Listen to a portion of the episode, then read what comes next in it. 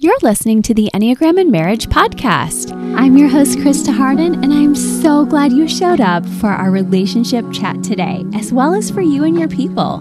We're all about living intentionally here so you can experience joy and balance in your relationships once again or for the very first time. Be sure you hang with us on our social media platforms, and if you like research like I do, make sure you check out our website at enneagramandmarriage.com for our weekly newsletter, freebies, and so much more, as well as at Instagram and Facebook. We have so many goodies to share with you. Let's dive right in together.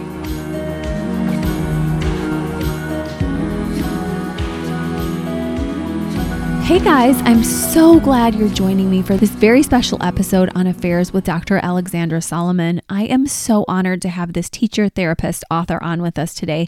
She has been featured absolutely everywhere New York Times, Vogue Magazine, Scientific American, The Today Show, CNBC, you name it. She's a therapist, professor, speaker, and author, and she is one of the top couples leaders in the world. So, truly honored to have her expertise, her wisdom with us as we flesh out together how couples can walk through their lives together before, hopefully before, but even during or after an affair, especially. That's what this episode is about. And we want you to have all the support. I also am leaving you with one of her resources at the end so that you can really walk through some training with building trust back up. And she has more information on her website she'll tell you about too. But really just join us in this conversation. As we both say during the episode, make sure that if it's triggering for you in any way, that you take some time to just sit, to breathe, to listen to the episode later if you've picked up on something that's too much for you to carry into your day. But we don't want you to leave it. If you need the episode, come back to it when you're ready and take it in small bits if you need to, because this is a, an episode that could truly change the trajectory of your lives, your marriage, as we talk about the story of your marriage, the story behind the affair. Make sure you take that in too and make sure you do your work. So, even for you to be listening to this episode, I'm so proud of you. I'm so grateful for you on the journey. And I hope you enjoy it just as much as I enjoy thoughtfully processing this really important marriage topic too. So, let's tune right in to this conversation with Dr. Solomon. I am so happy to have you on the Enneagram and Marriage podcast, Dr. Alexandra. Thank you so much for joining us. Absolutely. Thank you for having me. It is totally my pleasure. I have looked up to you in the couples world, and just your podcast is phenomenal. And I mm. can't think of a better person to talk with us about extramarital affairs today. So thank you so much. You are welcome. Yes. And I'm so grateful that you also took the Enneagram test. So we want to hear a little bit about you, your family, maybe even your Enneagram types. Yeah. So I can't believe that I've been in this field as long as I have been, and I never, I have not done my Enneagram. So it was a wonderful excuse to do it. Awesome. Um, and then, right. And I was just telling you before we started that not only did I enjoy doing it, but then I had my, uh, I asked my husband Todd to do it, and our 17 year old daughter Courtney also did it. So now we, we, now we can just unpack the entire darn family system. oh my goodness. And this, by the way, goes to so many layers. So when you unpack, you're going to be unpacking so many layers of an onion. It is so much fun. All the mind, body, heart, head, different ways you're going to look at each other. It's so cool. So I'm very excited for you guys on the journey. What are your types? okay. So I am a I'm a um Enneagram 3. Do you say 3 wing 2?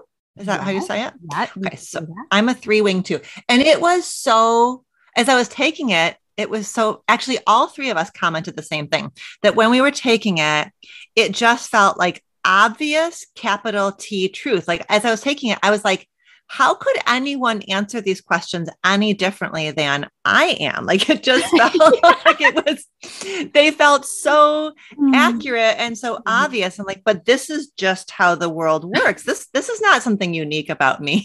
it was so funny. that is so funny. And that's why I love to bring it to marriage work with my clinical background because the nuances in the Enneagram have helped my husband and I and countless couples to be able to mm-hmm. say, oh, what you were saying about me all these years was right. I thought everyone was like me. Yeah. so I love that. and it was really sweet that um, we each took the test and then we each predicted each other's answers. And I knew, like, I knew exactly what my daughter's type was going to be, and I knew exactly what Todd's type was going to be. Oh my god! And they both, and they both, uh, yeah, and they had a pretty what are time. yeah, what are their types? Okay, so Todd is a nine, um, with Whoa. a wing one, and then Courtney, Courtney's a seven, and I was wondering if you know, it just it, it feels very much. I don't think that she would have been a seven a few years ago. And I think that mm-hmm. maybe speaks to adolescent development. Like, I think she has moved from somebody who, what's the one where you kind of crave safety and security? Six. Six. 6 mm-hmm. I would guess that if we had talked to her, if she had done it when she was 13 or 14, she would have been a six and that mm-hmm. she's now a seven. And I don't know, it'll be interesting. I don't know if there's research around whether adolescents kind of shift. There's such a time of profound, mm-hmm. you know, mm-hmm. reorganization of self and relationship. Mm-hmm. that I don't, but she's she's a hard seven right now. That landed yeah. real deep. She is craving, yeah. she's yeah. craving sensation and novelty and pleasure and fun. Um, so that's that definitely captures her. And I love how you're also capturing the adolescent season and the development in these pieces because, yeah, sometimes it's like, as Leslie Hershberger, uh, an Enneagram guru from many years, said on a few episodes ago scratch a seven, you get a six, scratch a five, you get a six, because those three make up the thinking triad. But then you're also capitalizing on the fact that seven, you know, being an adolescent is very Peter Pan seven. So it's mm-hmm. interesting as you watch her develop. And that's why people tend to not do younger kids too much. So uh, mm-hmm. I love that you guys are at the stage where it's time. It's time to start looking at this and to see this. I also love how, as a three wing two, you're part of the heart triad. So you understanding others' emotions is very expected. Uh, mm-hmm. I don't think I would do as well as that in the thinking triad. So it's neat that you could you could see people so well into their mm-hmm. into their hearts right mm-hmm. Mm-hmm. is a is the three part of the thinking triad well you have links to all three triads as a three so you have relationship to six and nine so you would if you were in health as a three your first move would be to say, I need to take a pause here and spend some time in my six, regrouping with friendships, with loyalty, with troubleshooting with rest, as well as in the nine space. And that's mm-hmm. the space that your husband's in. That's very attractive to you because uh, there's a peaceful quality to that so that as the three's running really hard and achieving, they can mm-hmm. stop over at nine and rest and see all perspectives. And instead of just speaking the truth, now they're speaking the truth in love. So that's really the inner mm-hmm. track of the three is going from three, six, nine and trying to balance out. We used to think of it in terms of like, do this one in health, this one in stress. And we're learning it's a bit more of a, you really need to have the pistons going in all directions. Mm-hmm. What stood out to me most in terms of our marital dynamic between me as a three and Todd as a 9 mm-hmm. is that he really, I, he really, especially like late, you know, our marriage has like all marriages has evolved over time. So there was a long chapter when we had little kids where mm-hmm. I was really grounded at home mm-hmm. and not doing, I mean, I think I, I sought, I sought quite a bit of validation from mm. Todd in my role at home.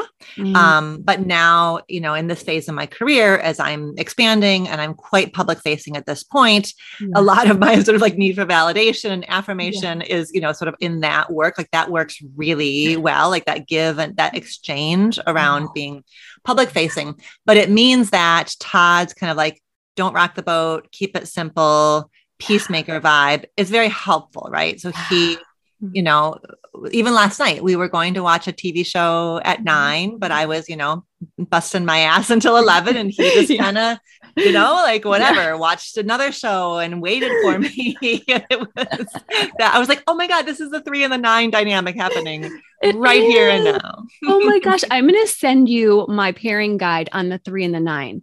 Um, we call that one Posh Peacemakers. And it's really, um, that's fun and cutesy, but truly there's a huge dynamic at play that we really think that when each type pairing comes together, they glow brighter when they find their stride. And then they also have a shadow place together. Um, and my first couple I ever worked with was a three nine couple on Enneagram. And just, in fact, we walked through an affair and it was really really powerful to have this in our corner as a tool mm-hmm. because of what you were going to be talking about today, just all the different stages. So it makes me happy that you have this as an additional tool for your marriage as you're seeing the dance you do. And I love how, like you're saying, after so many permutations of your own marriage, you know how to do the dance well. It's mm-hmm. not perfect, but you're doing it well. Mm-hmm. Mm-hmm. That's that's beautiful because you guys have been married for over 20 years like us, right? Yeah, absolutely. Uh-huh.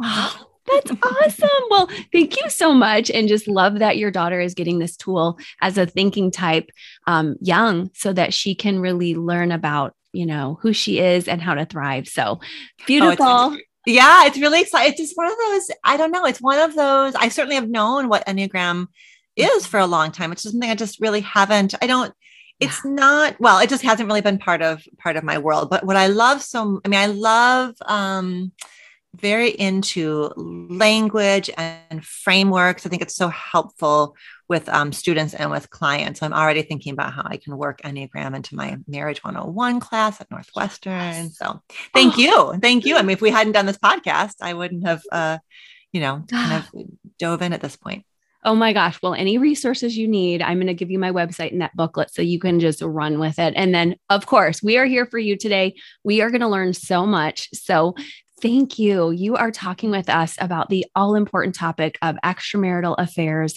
And we really want to know what your thoughts are on what causes an affair, what, what really leads mm. people down that path. And I know that's a huge question to unpack, but Mm-hmm, mm-hmm. Yeah, I mean, it's a great place to start, right? It's sort of like mm-hmm. the the why, and it's such a difficult.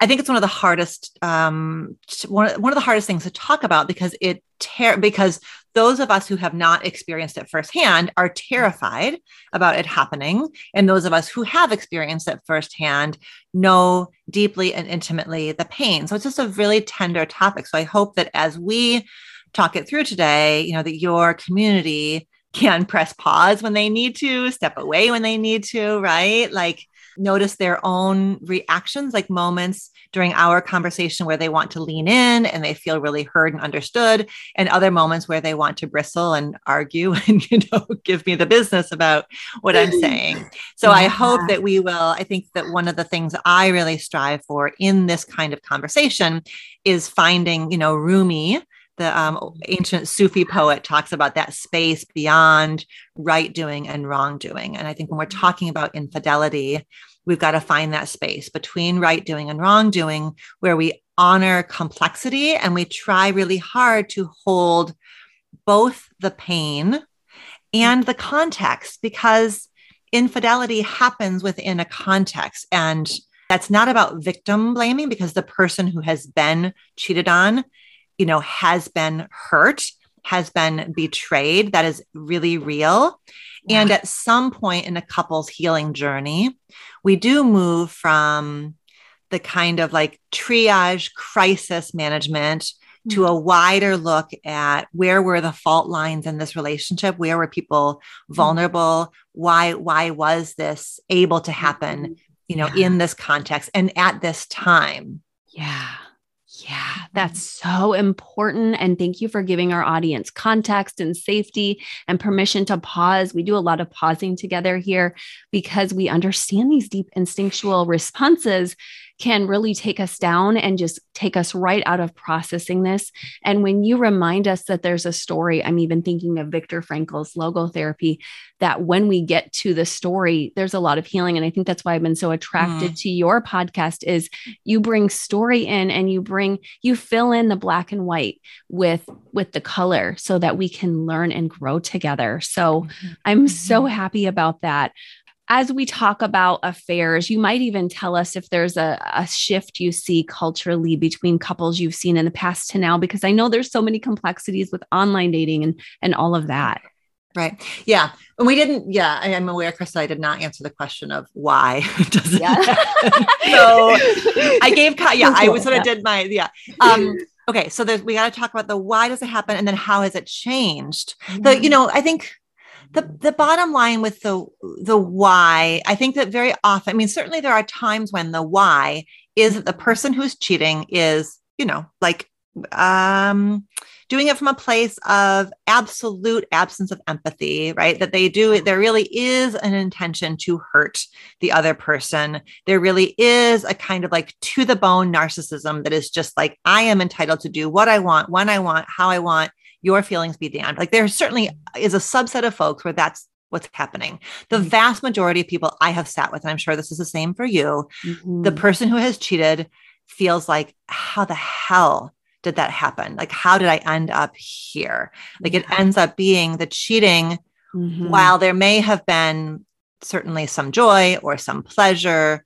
Or at least some respite. There is a deep sense also of shame and confusion of like, how did I end up here?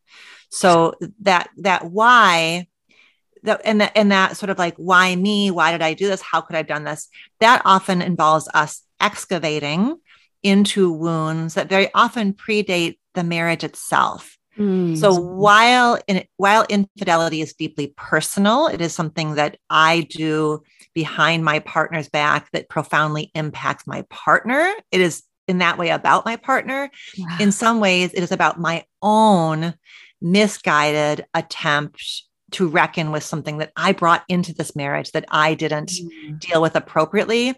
And we know the stuff we don't deal yeah. with, the stuff we don't heal, it comes out sideways and it sometimes comes out like a bomb, right? Blowing mm. things up. Mm. So the why very often has to do with old stuff, oftentimes family of origin stuff mm-hmm. that I wasn't able to turn to you with or I wasn't able to tend to within myself. Mm. Yeah, that makes so much sense. And in Enneagram circles, we talk a lot about the self preserving, the sexual, and the social component to a person. And we even offer that when we say, I'm a three wing two, social or sexual or self pres. And we even offer a sequence. And it reminds us, I think, in the Enneagram community that as we look back and we talk a lot about family stories and why we have these propensities from our family mm-hmm. of origins, because maybe we had starvation or there was enslavement. And, and what I love that you're reminding our audience who are uh, some of them just clicking this particular podcast out of all of them because it's about affairs they need to know that history. So thank mm-hmm. you for helping us to see that that's huge and it didn't just start in this microcosm vacuum of this marriage right? Most, right, right, right, right, right. Right. And it doesn't it doesn't make it okay. It's not an excuse. It's not like my you know my mom was uh, addicted to mm-hmm. alcohol and not there for me and that made it okay. It doesn't it's not about making it okay. It's yeah. about it's about that is that is the work that's where we have to go in order to heal and certainly if a couple if a couple is going to stay together and rebuild after infidelity mm-hmm. then the person who cheated being willing to do that deep like reckoning of their own wounds of their own story that will prevent future damage and that will help them show up more fully in the marriage but mm-hmm. even if the marriage ends right that is the work that it will help the person who's been cheated on understand listen this happened mm. to me but it wasn't 100% about me and it will help them in their journey to kind of heal and and reconcile and move on mm. yeah yeah that is a beautiful reminder that it doesn't just help the person to say hey maybe you're not a complete villain but it also helps uh, the spouse to say, maybe you're not a complete villain, because we both know they're going to go through all kinds of grief moments, both of them. Mm-hmm. I'm the worst, you're the worst. And so just to be able to say, putting this in context, there's a lot of pain and there's important important things to own up to but but thank you for that and, and even adding into that i'm aware that the modern world makes it even more difficult with all the dopamine hits we get from all of this right, right? Well, that's right. That was, yeah, in terms of that question of like kind of how has the landscape of infidelity changed, it definitely is easier than ever to cheat, right? We could be cheating while our partner is lying right next to us in bed if we are, you know, messaging somebody who's not our partner, sort of like that, what people sometimes call micro cheating. So those, there's, there are, there are more boundaries that can be crossed. There are subtler boundaries that can be crossed. And it's also easier than ever to get caught, right? So mm-hmm. most, um, you know, mo- it means when, when a couple comes in to therapy in the wake of infidelity, it's mm-hmm. either been discovered or it's been disclosed, right? Mm-hmm. So either um, the partner who's been cheating confesses um, or the partner who's being cheated on discovers. And when there's been a discovery, it nearly always is they were in the shower, their phone was out, the phone lit up, and I saw, you know, so it, it nearly always is some way in which technology has been mm. um, has had a hand both in creating yeah. the affair and in creating the revelation of the affair so that's one of the shifts another shift that the research shows us is that there's um, women have kind of closed the gender gap. I think that a generation ago mm. men were far likelier to cheat than women likely because the consequences for her cheating were far more severe than the consequences for his cheating and that women have you know have approached sort of closing the gender gap on that. And then the other big shift i would just say is because we're talking more today about consensual non-monogamy or ethical non-monogamy or disclosed non-monogamy i mm-hmm. think there are ways that we're all collectively on a learning curve about understanding consensual non monogamy. And sometimes I think people are confusing Mm-hmm. Uh, infidelity. Infidelity is non-consensual non-monogamy. So I think sometimes there are there's a, a, misunderstanding of it wasn't cheating. You know, we're open, or it wasn't. So there's like the the need. The the the more we talk about infidelity, and the more we talk about consensual non monogamy, mm-hmm. the more we will help couples do what's really essential, which is clarify the boundaries. Mm-hmm. What are we each okay with? And so right. I love. Supporting couples having those conversations of what's mm-hmm. in bounds and what's out of bounds and why, and what are the agreements that we need to make to protect ourselves, each other, and this relationship. Oh, that's huge. And I think everyone needs to be brave to try to do that work because I think a lot of people, and I'm sure you've seen this too, sometimes even want to agree to something that then they realize later cost them almost everything or did cost them everything. So sometimes in our work, we see a lot of backtracking of, it was fun, it was exciting, and now we have to reestablish boundaries. So, mm-hmm. yeah, mm-hmm. thank you for helping us to see all these different possible permutations. What bringing clarity to that? What do you try to help couples with when they're first walking through this? They're in these white knuckling stages. They do want to do this marriage. What do you right. think is helpful for them to to do first? Mm-hmm, mm-hmm. Yeah. I, well, the you know you use that word stages, and I really do think that's that's important, and I and I'm quite explicit about that. That we can't, as much as we, as much as I would love to wave a magic wand in session one and just make the pain go away it's a process and we can't do everything at once. We can't do the sort of emotional first aid and the meaning making and the sexual healing yeah. and the where do we go from here. We can't do that all at once. So we do, and stages, you know, stages are any sort of stage based model is messy and imperfect. But as a general rule of thumb, the first order of business is just stability, like mm-hmm. just Mm. just helping most importantly helping the person who's been cheated on mm. feel as if they at least know know what is solid under their feet right because the mm. heart of either discovery or disclosure is that like those parallel tracks of i thought i was living in this realm i thought this was our marriage and now what you're telling me is this is our marriage these sort of yeah. that sense of like what is real what's what so there's that like backtracking like okay wait when you said you were in new york for business where were you okay wait you yeah. said you were out with your friends where were you right. and so that that work of of helping the person find solid ground is both emotional work right like naming and validating how immensely confusing this is but it mm. also is cognitive work right like helping them understand what's like what actually happened. And that's that's how we find that those mm-hmm. at least those places of more solid ground. And that's the mm-hmm. first order of business. Mm, that grounding just helping them to feel stability to be able to um, even if they're in therapy or coaching or just doing this as a listener that's the first step. And we want them to get support with therapy and coaching. And we're going to talk about the ways you support later but I'm really glad you're reminding people that they can't do all the work at once. This has to be first because we're kind of at the bottom rung of Abraham Maslow's needs. and we're like, I need to feel safe, right? Mm-hmm. Well, you're right. And that is so literally, we are literally, we are talking about sleep and hydration yes. and you know like a like sort of cr- crying like just being present mm-hmm. with like the sort of ways in which we need to be supporting both people's bodies because very often the person who has cheated is also in a ton of pain because they can see the impact of what they've done. So yes, I need people to be drinking water, trying yeah. to sleep, right? Um, sometimes it's also about like bracketing those conversations so that it's not we're talking until two, three, four in the morning every night, right? Putting some brackets around those conversations and and really talking explicitly about what are you each doing to care for yourself during these early um, days and and weeks. Yes. And, and even I love the word brackets for brackets around the pausing around the words that we say specifically too, because the words can be, of course, so volatile and emergency oriented, and we can get flooded so easily.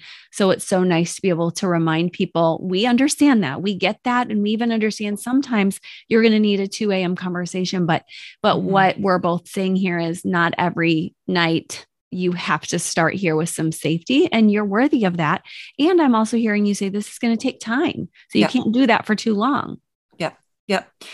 You know, very often when a couple comes in, there's there's often there can there can be this almost like honeymoon, mm-hmm. um, which seems mm-hmm. ironic or paradoxical, but it's like there's just no like we've been burned to the ground and there's just nowhere else to go and so there can be this sense everything is everything is is raw everything's kind of technicolor. So sometimes couples are coming in and they're having the best sex they've had in years. They're having conversations they haven't had in years. Like there's this almost like like a kind of presence that perhaps both have been craving and neither has been experiencing. And that can feel confusing. And especially the person who's been cheated on can mm-hmm. feel really ashamed of themselves. Like one day I want to kick him out of the house and never see him again. The yeah. other day I want to make love while staring into his eyes. Like, and so we, I just nod. Yes. Yeah. Okay. That makes sense. And even just that reality yeah. testing. Like that makes sense. You are all over the place, and this is your attempt to try to make some sense of it. And that very real present lovemaking, that's as real as your anger, right? Those are mm. all just that's it's that need to hold on to competing truths, both ands. I am furious and invested. I am ashamed and connected. Like those, those are both true. Oh, wow. I love how you describe that. And I know that we've really seen that a lot in this realm. And then there's often this stage after that where we kind of have to come back to, to some reality testing, right? And now, and now yeah. the shades are off. And like you said, that can go on and on. And these stages are uh, spider webby a bit. But mm-hmm. at the mm-hmm. same time, um, it's important that I think when the spouse who's cheated um, start dealing with limerence and these experiences of wanting to meet with the other partner, that that they have a place to talk. So I love that we're advocating therapy. What do you feel that when people are doing their meaning making and they're doing these initial high highs and low lows, what can they do when they start to feel that desire for that partner again, who's not present but who's maybe been a bit of an addiction for them? I mean, that's a tough one. It is why it's why in my ideal scenario, the mm-hmm. person who's cheated has both an individual individual therapist and a couples therapist, right? Because it is, mm-hmm. it tends to be too well, I don't I can't think of a single time where I, I've certainly when I've I've certainly been aware that yeah. the person who's cheated is missing their affair partner or is grieving the loss of their affair partner, but that's not, you know, I can sort of hold awareness that that they're doing that work with their individual therapist, they're grieving, you know, they're closing that up energetically. But when I'm the couples therapist, Mm-hmm. That's not that's that's much less my focus, right? Is helping the person who's cheated with that grief and loss because I don't want the spouse the, the spouse doesn't need to be mm-hmm. present for that. So that's wow. that is that's real work. The person who's cheated very often does have to mourn the loss of the affair partner. What's difficult can be the person who cheated becoming aware that they what they really craved in that relationship was how they looked in their affair partner's eyes that it was maybe a bit less about the affair partner themselves mm. and a mm. bit more about the person they got to be in that relationship like i haven't disappointed you mm. i haven't you know you and i have created this sort of magical fairy tale fantasy world together so you don't see my failures you don't see my you know whatever struggles around work, around whatever. I just present this kind of high gloss version of myself to you. So, part of how the person who's cheated can let go of the affair partner, if that's been the choice they've made, is to recognize that, yes, my affair partner was a good, decent, attractive mm-hmm. person, but it was also about the me I got to be in that relationship. Mm-hmm. And so that me is perhaps a me, hopefully a me that I can bring back into my marriage. Yeah. Oh, yeah. And thank you for spouses who have been cheated on just hanging in with us right there. If you took a pause oh. and a breath. because you don't have a F to give about the affair partner. And you don't have to. You don't have to have an F to give about the affair partner. Exactly. Right. exactly. And so I'm really glad that mm-hmm. we can thank you for showing us that that's often more about that person than it even is about the third party. And so while we don't want to dishonor them as a person and they have wounds and and I, I often see spouses get to that place where where they're able to say, I'm super angry, but like I get that they're a person too. Um, like you said, it's really not about them at that point. It's nice to remind people to do some personal work around that because what I often see is people um, bringing that back to their spouse and saying, like, I want to do this work with you. And we've kind of had these high highs and low lows together, but now I need to fess up. I want to grieve this person with you and I want you to help me grieve this person. So it's almost more magical thinking right there that your spouse could not only walk through their own hurts about the affair, but also walk you through your grief process. So thank you for just yeah, saying no. invest in this time with a helper, right? Yeah, yeah, yeah. No, take that somewhere, take that somewhere else. Mm-hmm. And I think sometimes, I think sometimes the person who's cheated will have the temptation to throw their affair partner under the bus and mm-hmm. be like, they were uh, whatever, they were a manipulator, they were crazy, they tricked me. Mm-hmm. And they do that in an effort to make their spouse feel better. Mm-hmm. But in some ways, what will ultimately keep their spouse safer in the long run is the person who cheated saying yeah i i'm not a victim here i made choices you know i allowed myself to get tangled up in something. And so, uh, you know, I can't, as much as I would like to pin this all on my affair partner, you know, I was a participant. I take responsibility. Like that ultimately, even though it might feel really tempting to just throw the affair partner under the bus, and it might feel tempting for the person who's been cheated on yeah. to be like, let's just the two of us tear the affair, affair mm-hmm. partner mm-hmm. up. Mm-hmm. Ultimately, what's going to keep this marriage safer in the long term is the person who cheated being able to take deep accountability for mm. their ability to be duplicitous that is not not a wonderful thing to mm. have shown to us that we are able to be duplicitous that we are able to mm. say mm-hmm. one thing and do another we're able to look somebody we love in the eyes and be deceitful that is mm. a, a, really difficult reckoning to have yeah. um, and and that's how we grow is by okay if i'm capable of that then yeah. what are the practices that i'm going to commit to for the rest of my life that help me stay yeah. in my integrity and help me protect the people that uh, matter to me Mm, yeah, that's beautifully said. And and I know we talked earlier about just the ways we are as people with our Enneagram types. It's helpful to know because some of us are more sensory seeking and some of us need sensory mm-hmm. integration and we need to uh, work on how do we handle with tolerance what's coming at us and and some of this we do with things or people or addictions that aren't helpful. And so when you get to this place in your marriage, it's really like saying I'm going to do my own personal work so yeah. that we have a chance and we have a shot.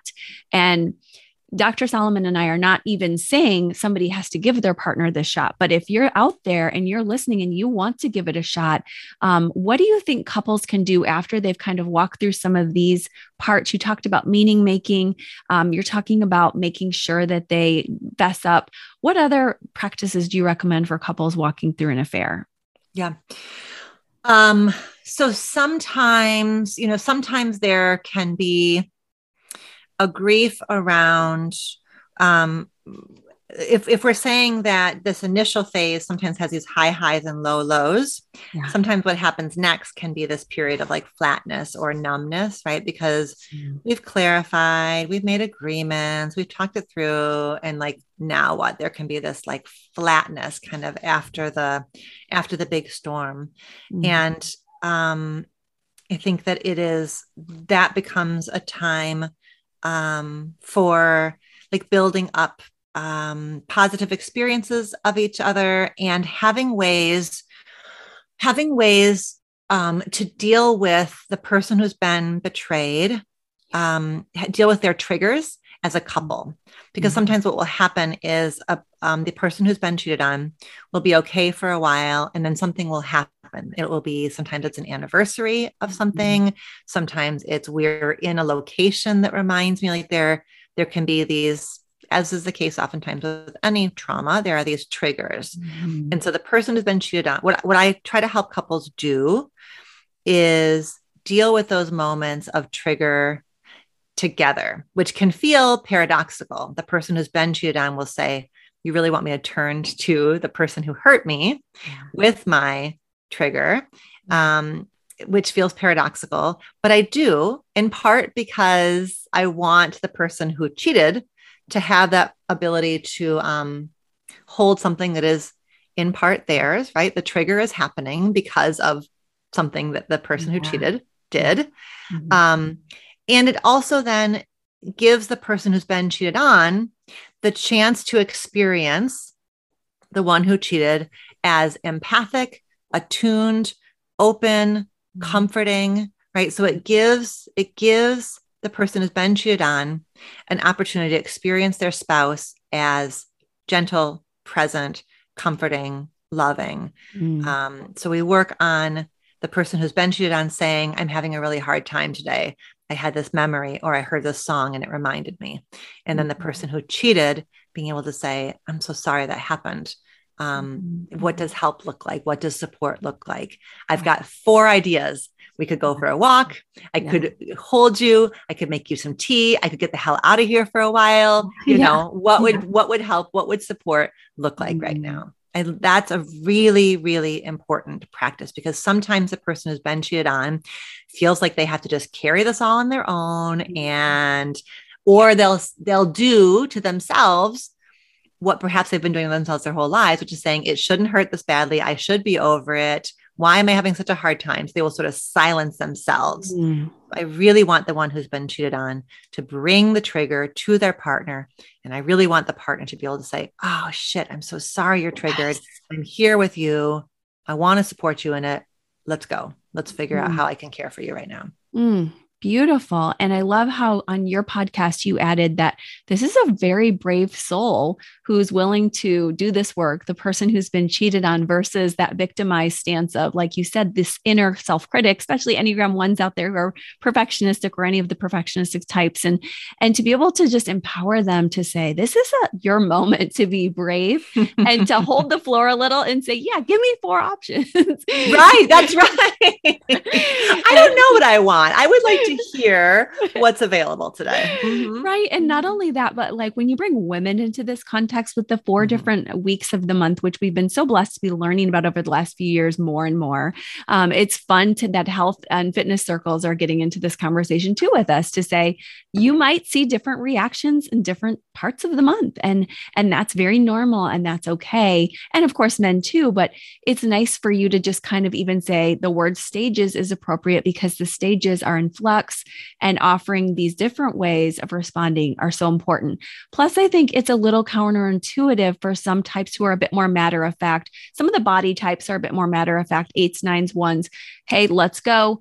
Um, we did this. We already said sorry. We're moving on. And just for you to be able to say, you know, this is a process and and it takes a while sometimes, right?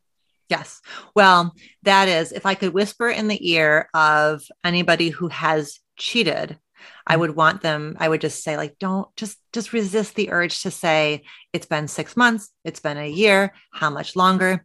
Because it is, if nothing else, it is highly ineffective. The more you say you should be over this by now, the more your mm. partner is not going to be over it by now. Mm. So it is that is one of those that is is wildly unhelpful. Just I mm. mean to any it's it's wildly mm. unhelpful to anybody who is grieving anything ever to yeah. say you should be over it. Why is that? You know, right. last week we heard the song and it didn't set you off. Why is it setting you off today? It's just not helpful. It's just not helpful. It's more helpful to just say, ah, you're set off. You're having a hard time. Okay. You know, mm-hmm. resist the urge to argue with what is. Um, knowing that, I mean, the research shows loud and clear the, the, the couples who are able to recover and rebuild are the ones where the person who cheated stays open, present, attuned, connected. So defensiveness, you know, questioning, saying things like you're overreacting or you're too sensitive. It's just, it's just unhelpful and ineffective. Yes. Oh, wow. Thank you. Because I think that's really standing out as something I'm going to be sharing on my Instagram too. It's something I want everyone to listen to because I do think that it brings out a lot of shame for people. And it's implicit in what you're saying. You have to be doing your own work of self soothing as well during this process mm-hmm. when your spouse is reminding you of something you don't want to revisit.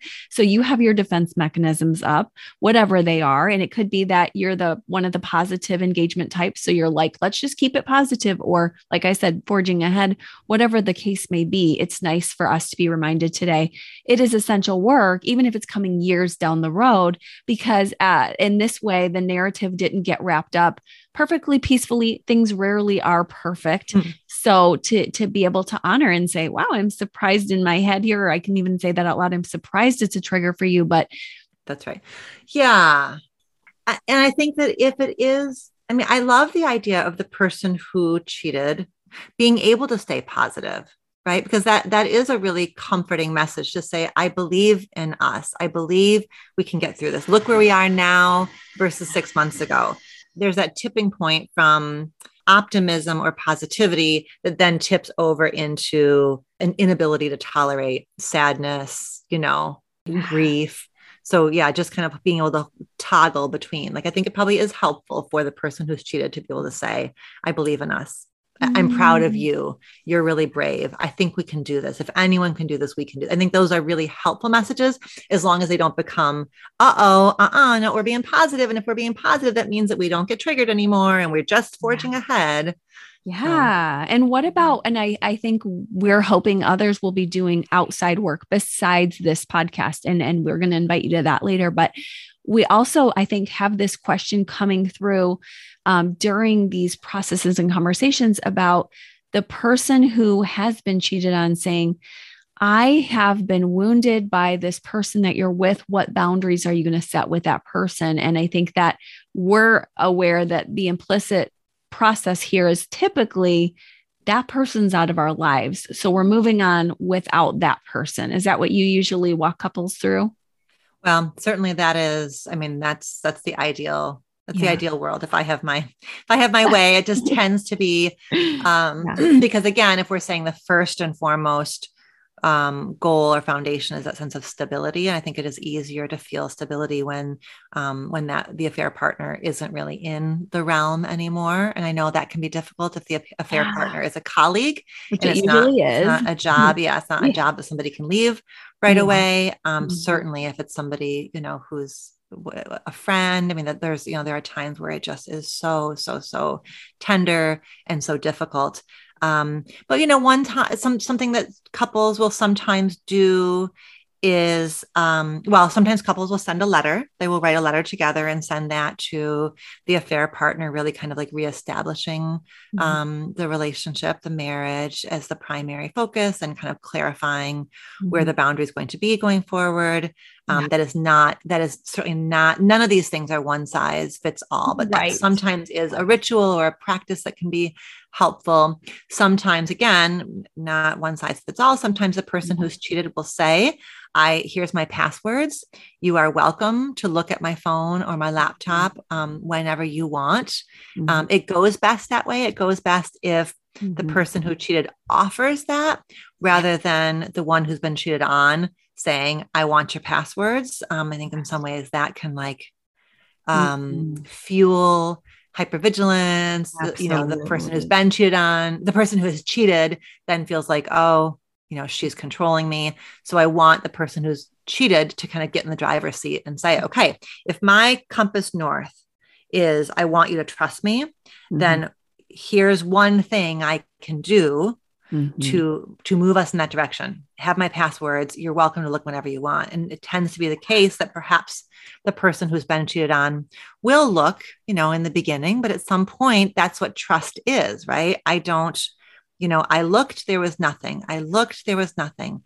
The more I have that experience, the less I really need to keep looking because because um because that's what trust is. I can just have there be some space and know that you are managing yourself. You don't need me to manage you. You don't need my mm-hmm. vigilance in order for you to be the person that you want to be and to be the person you said that you are you know mm, yeah that's beautiful and i love how it when spouses hear this what you're doing is future damage control, there's less likelihood your spouse is going to need psychotropics. It doesn't mean they won't. Often people do need that as part of a bridge to the next step. And, sure. and, and sometimes even long term, that's okay. But sure. but basically you're helping their brain to stay as healthily wired as possible when you give them the opportunity to say, okay, I see you forging ahead, facing north for us. Looks like you're going to take the lead on a lot of this so that I don't have to ask these embarrassing shame inducing questions about how can I make sure that I can trust you again. So right. it's a lot of bravery for the spouse who's cheated as well as we talk this out, right? Mm-hmm. Absolutely. right. Absolutely. And there is, there's this like balance of um, the marriage is safe because my spouse keeps an eye on me. Mm-hmm. But really, the marriage is safe because I want to be the kind of person who conveys that I am trustworthy, right? That ultimately is this is the way I want to feel within my skin. This is this is how I want to be able to look at myself in the mirror. I want to be able to experience myself as somebody whose words and actions align. Like that's the that's the deeper that's layer. It's not that I it's not that I stay it's not that I I um practice you know, it's not that I stay within the bounds of this marriage because I don't want to get busted. I stay within the bounds of this marriage because it's who I want to be. It's how I want to show up. It's what makes me be able to feel proud mm. of myself. Oh, wow. That's beautiful. That integrity that we have with ourselves when we're feeling like I'm honoring the commitments in my life that I've made, that I chose to make in this marriage. It feels really good. And, and I think as much as we've both been doing this work for a while, it's beautiful to see people walk in that newfound confidence. Uh, and it's neat to see that they're like, wow, I, I didn't know I would have fallen so far, but now often we have this resurrected marriage that's healthier. And now we have a story that is deeper and richer, and we're warriors now. And there's mm-hmm. so much that can come out beautifully on the other side. I think that a lot of couples just need to hear, like when they're in the dregs of despair and they're just doing that negative storytelling, is it, if you decide to do this work together, there there's going to be a beautiful result. But it's going to take time and stages, and even these triggers can come up at any time. So, giving each other a lot of grace is so important. And I know I could ask you a million more questions, but I really want to direct couples to finding you themselves because you have such a wealth of knowledge around this topic and even a lot of the integration of Gottman and Dr. Fishbane and Sue Johnson's work in emotionally focused couples therapy. You have an integrative practice and you're sharing it on your podcast and in your courses. So, can you tell us a little bit about how everyone can get in touch with you? Mm-hmm. Yes. The um the website is a great place to start. It's just dralexandrasolomon.com. Mm-hmm. And as you said, um, there's there are links to um, the podcast, which has been so fun. We've been at it since um yeah, we're you know 20 something episodes in. It's just been this really, really cool, fascinating, creative um, new world. And and articles and my so I'm active on social media, especially Instagram. And then I think especially you know, kind of extending from this topic, I have, I have two books, Loving Bravely and Taking Sexy Back. But for this, mm. for this topic, a few months ago we launched an e-course and it's a it's a mini e-course. It's self-guided. Um, it is for individuals or couples who are considering rebuilding post betrayal or who are rebuilding post betrayal and it's called can i trust you again?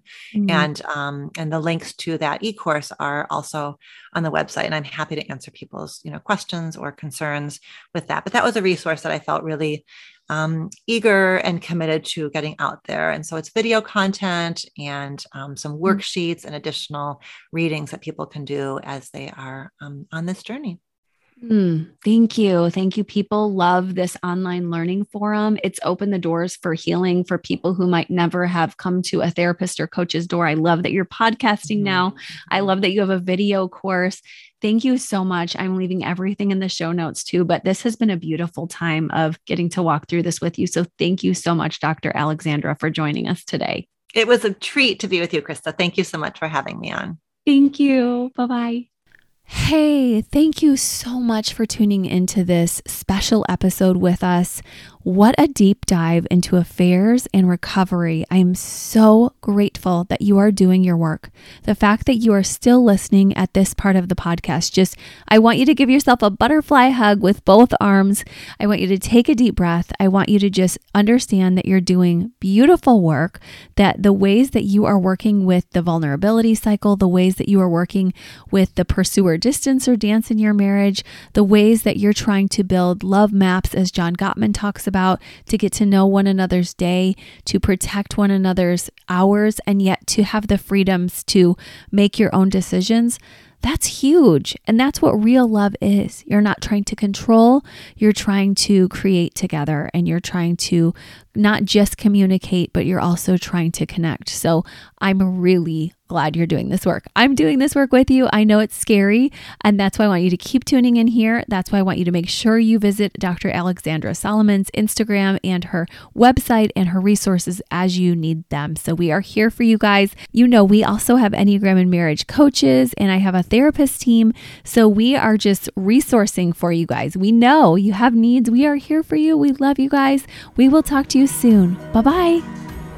Thank you again for listening with us. It was so wonderful to have you. I love knowing we're doing this journey together, not perfectly, but with love, grace, and hopefully some fun too.